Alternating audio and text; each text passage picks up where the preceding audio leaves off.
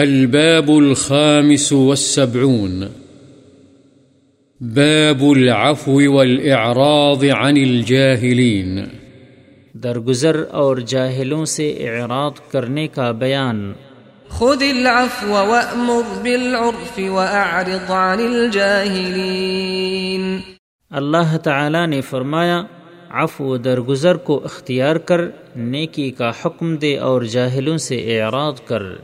وَإِنَّ السَّاعَةَ لَآتِيَةٌ فَاصْفَحِ الصَّفْحَ الْجَمِيلَ. اور اللہ تعالی نے فرمایا پس تو خوبی کے ساتھ درگزر کر، یعنی ان کے ساتھ برد بارانہ معاملہ کر. وَلْيَعْفُوا وَلْيَصْفَحُوا أَلَا تُحِبُّونَ أَن يَغْفِرَ اللَّهُ لَكُمْ. نیز فرمایا چاہیے کہ وہ معاف کر دیں اور درگزر کریں، کیا تم پسند نہیں کرتے کہ اللہ تعالی تمہارے گناہ بخش دے.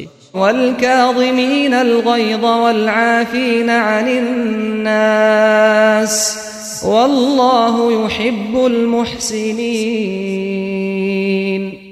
اور فرمایا وہ لوگوں کو معاف کرنے والے ہیں اور اللہ تعالی نیکوکاروں کو پسند فرماتا ہے.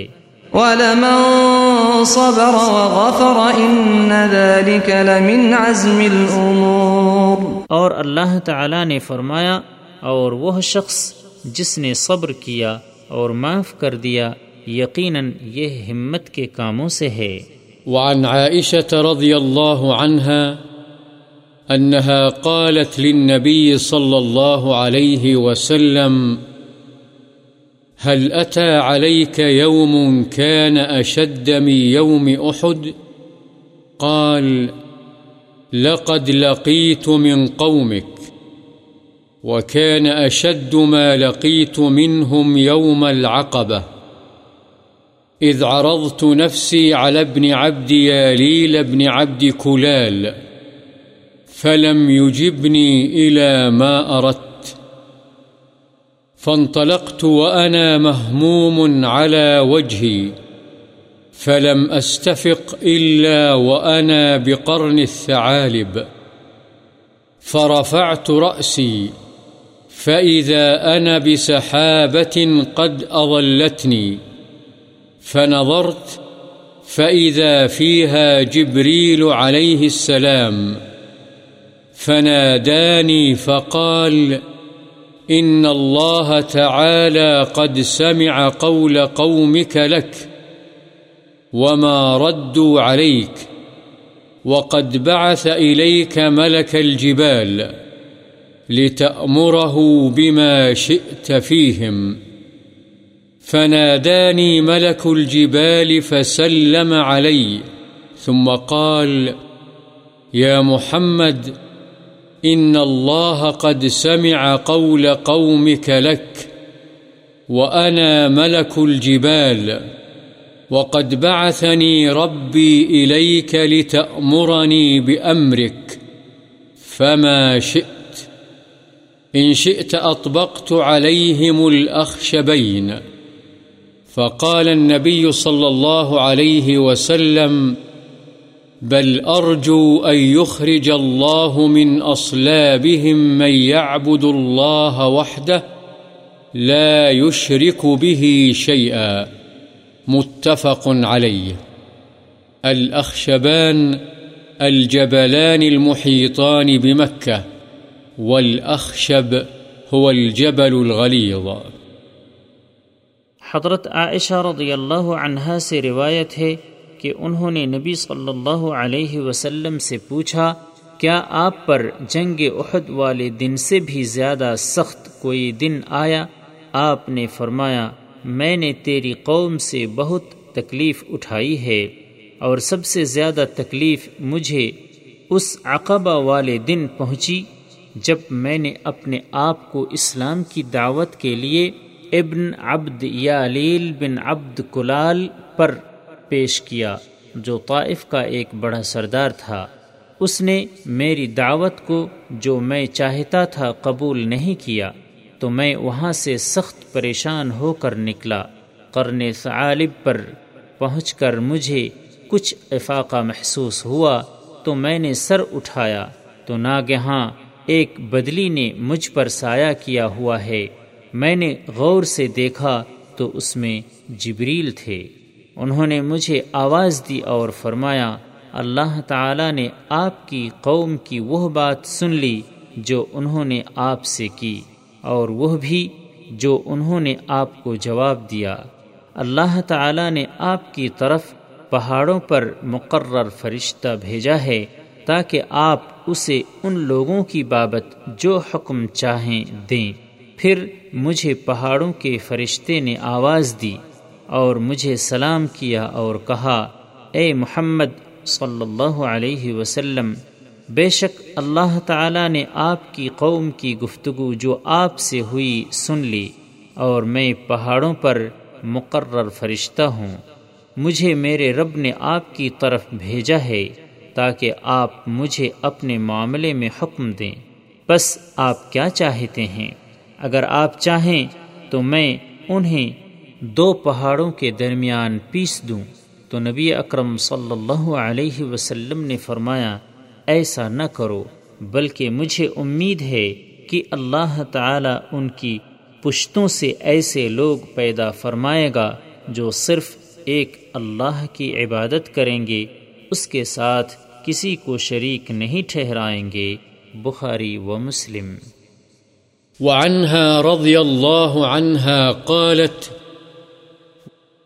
ما ضرب رسول الله صلى الله عليه وسلم شيئا قط بيده ولا امرأة ولا خادما إلا أن يجاهد في سبيل الله وما نيل منه شيء قط فينتقم من صاحبه إلا أن ينتهك شيء من محارم الله تعالى فَيَنْتَقِمُ لِلَّهِ تَعَالَى۔ رواہ مسلم۔ حضرت عائشہ رضی اللہ عنہا سے روایت ہے کہ رسول اللہ صلی اللہ علیہ وسلم نے کبھی کسی چیز کو، عورت کو نہ خادم کو، اپنے ہاتھ سے نہیں مارا، ہاں مگر آپ اللہ کی راہ میں جہاد کرتے جس میں آپ یقیناً دشمن کو مارتے، اور ایسا بھی کبھی نہیں ہوا کہ آپ کو کسی طرف سے کوئی تکلیف پہنچی اور آپ نے تکلیف پہنچانے والے سے بدلہ لیا ہو، ہاں اگر اللہ کے محارم میں سے کسی چیز کی حتک کی جاتی تو آپ یقیناً اللہ کے لیے انتقام لیتے، یعنی مرتکب حرام کو سزا دیتے۔ مسلم۔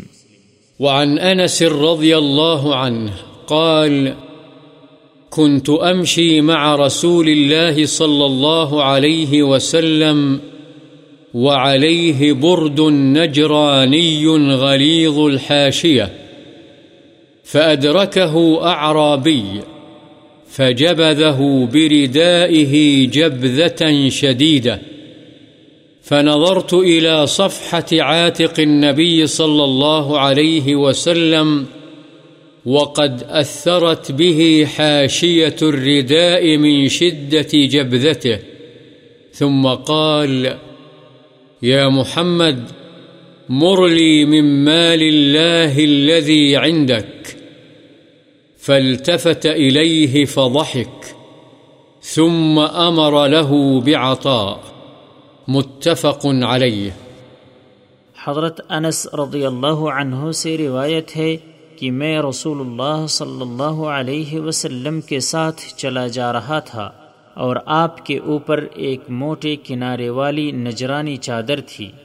راستے میں ایک دیہاتی آپ کو ملا اور آپ کی چادر کو سختی کے ساتھ پکڑ کر کھینچا، چنانچہ میں نے نبی اکرم صلی اللہ علیہ وسلم کے کندھے کی جانب دیکھا تو چادر کے کنارے سختی کے ساتھ کھینچنے کی وجہ سے اس میں نشان پڑ گئے تھے۔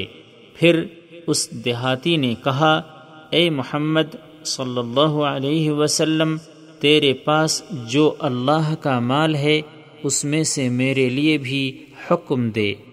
آپ اس کی طرف متوجہ ہوئے اور مسکرائے، پھر آپ نے اسے دینے کا حکم فرمایا۔ بخاری و مسلم۔